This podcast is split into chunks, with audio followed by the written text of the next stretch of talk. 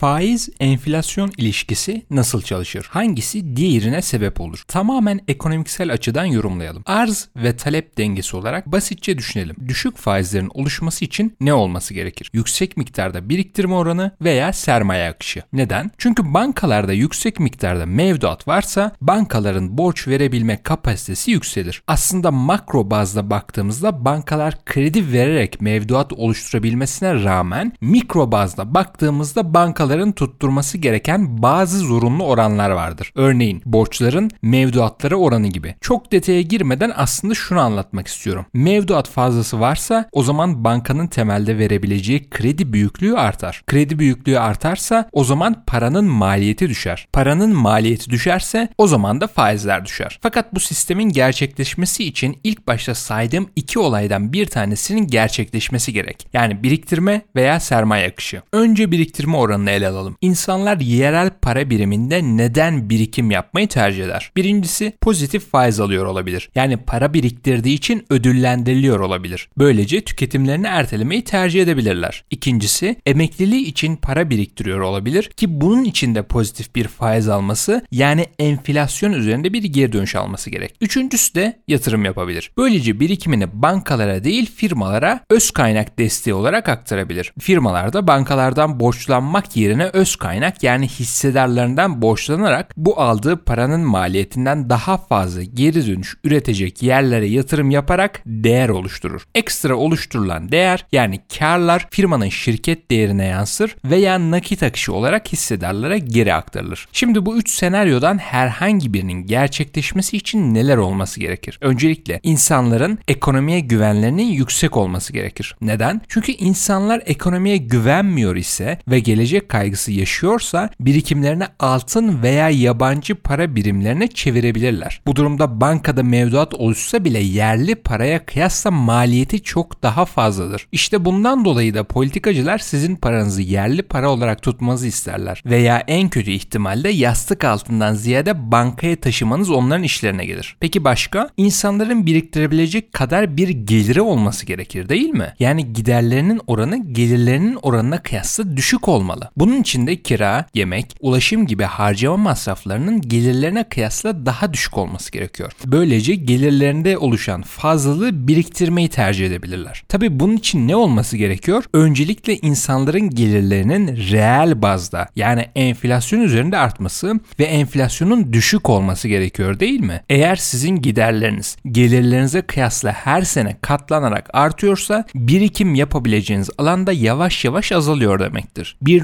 noktada artık giderleriniz komple gelirlerinizi geçerse o zaman birikim yapma oranınızda sıfır hatta negatife bile düşebilir. Yani buradan şunu diyebilir miyiz? Önce insanların gelirlerinin giderlerinden daha hızlı artması gerek. Bu nasıl olabilir? Ülkenin politikacılarının doğru bir aksiyonu ile mümkün olabilir. Yani içeriden değişim söz konusu olabilir. Doğru bir eğitim, hukuk, yasama, yargılama, sermaye yönetimi sistemleri ile olabilir. Eğer insanlar daha kaliteli bir şekilde eğitilirse o zaman askeri ücretle çalışan bir birey bile yüksek katma değerli ürün üretebilir. Eğer politikacılar daha mantıklı para yönetimi kararları verirlerse o zaman X yatırılan projeden 2X geri dönüş alabilirler. Böylece reel bazda insanların gelirleri giderlerine kıyasla artarak ekstra farkı yerel para biriminde biriktirmeyi tercih edebilirler. Biriktirilen parayı kullanarak bankalar daha yüksek borç verebilme alanına sahip olurlar. Böylece işletmeleri de daha ucuza finanse edebilirler ederler. Düşük borçlanma maliyeti birçok projenin daha da mantıklı hale gelmesi demektir. Şöyle düşünün. %10 geri dönüş alacağınız bir proje var. Fakat borçlanma maliyetiniz %8. Yapar mısınız? Şüpheli. Aldığınız riski çok tölere eder gibi durmuyor. Eğer borçlanma maliyetiniz %2'ye düşse birden o proje çok daha mantıklı hale gelir. Çünkü geri dönüş yeterli seviyededir. Böylece firmalar daha çok yatırım yapmış olur. Daha çok yatırım yapmak aynı zamanda daha da çok istihdam demek olduğu için için daha çok gelir artış demektir. Şimdi bu birikimle alakalı birinci çözümdü. İkinci çözüm ne olabilir? Sermaye akışı. Örneğin Amerika'nın biriktirme oranı çok mu yüksek? Hayır. Tarih boyunca birçok ülkeye kıyasla çok daha düşük bir birikim oranı var. Peki Amerika nasıl bu kadar borçlanabiliyor? En basit şekilde diğer ülkelerin birikimlerini çekerek. Amerika'da enflasyonun düşük olması ve çok yüksek miktarda kaliteli firmaların olması sebebiyle bu firmalara inanılmaz bir şekilde sermaye akışı savaşı gerçekleşiyor. Ayrıca birçok ülke Amerika'ya ihracat yaptığı için aldıkları dolarlarla yine gidip hazine tahvillerini satın alıyorlar. Böylece Amerika kendini inanılmaz ucuza finanse edebilmiş oluyor. Peki bunu gelişmekte olan yani rezerv para birimine sahip olmayan bir ülkede yapabilir mi? Evet. Fakat önce şunları yapması gerekmez mi? Diyelim ki siz Amerika'da yaşayan bir yatırımcısınız ve başka bir ülkeye yatırım yapmak istiyorsunuz. İlk önce neye dikkat edersiniz? Para politikasının bağımsızlığına,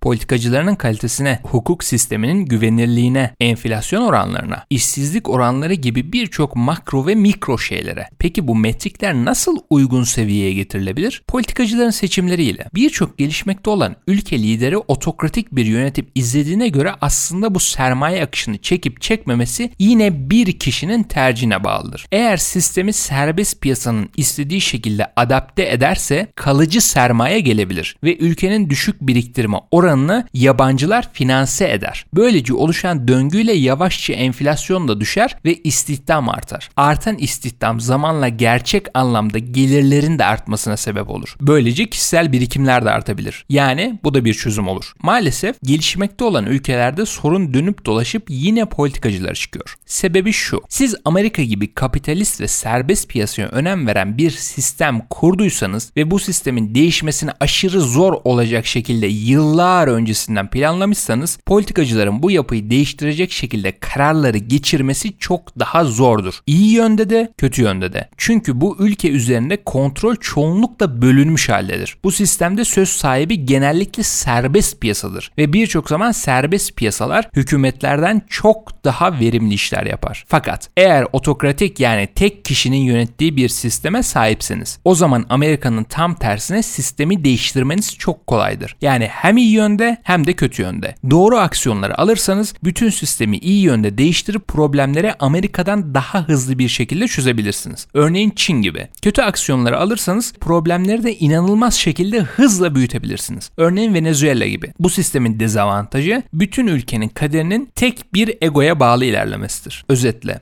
bir ülkenin faiz oranlarını düşürmeye odaklanması soruları tersten sormasını gösteriyor. Amaç kısa süreli problemleri çözmeye çalışmak değil, problemlerin temeline inebilmektir. Faiz oranlarının sürekli yüksek olmasının sebebi temelde başka problemlerin olduğunu gösterir aslında. Bu durum ağrı kesiciyle bastırıp ertelemeye çalışarak o kanser hücresinin her geçen gün daha ileri safhalara geçmesinden farklı değildir. Faiz oranlarını düşürmek için önce hedef enflasyonu düşürmek olmalıdır. Enflasyonu düşürmek için istihdamın ve reel gelirlerin arttırılması gerekir. Reel gelir ve istihdamın artması için insanların bilim ve teknoloji çağına uygun şekilde yetiştirilmesi, böylece üretkenliklerinin artması gerekir. Ardından doğru politikalar ile para politikası, hukuk sistemi gibi önemli parçaların bağımsızlığı sağlanıp diğer ülkeler için doğrudan yatırım yapmaya cezbedici hale getirilmesi gerekir. Böylece ülkeye korkmadan sermaye akışları gelir, insanların da üretkenliği artar. Artan üretkenlik gelirlerin de giderlerden daha fazla artmasına sebep olur. Böylece insanlar geleceğe dair planlar ve yatırımlar yapabilmeye başlar. Bu planlarla birikimler de artar. Artan birikim ve sermaye akışları faiz oranlarını iyice aşağıya çeker çünkü arz ve talep dengesi değişmiştir. Böylece düşen faiz oranları firmaların farklı geri dönüşteki projeleri finanse etmesini daha da mantıklı kılar ve bu döngü yukarıya doğru güzel bir şekilde devam eder. Çok uzak olmadan güzel bir örneğini vereyim. 2000 yılında gen dizilimini çıkarma maliyeti 100 milyon dolardan bugün 1000 dolara kadar gerilemiştir. Teknoloji ve bilim sayesinde 50-60 yıl öncesine kıyasla çok daha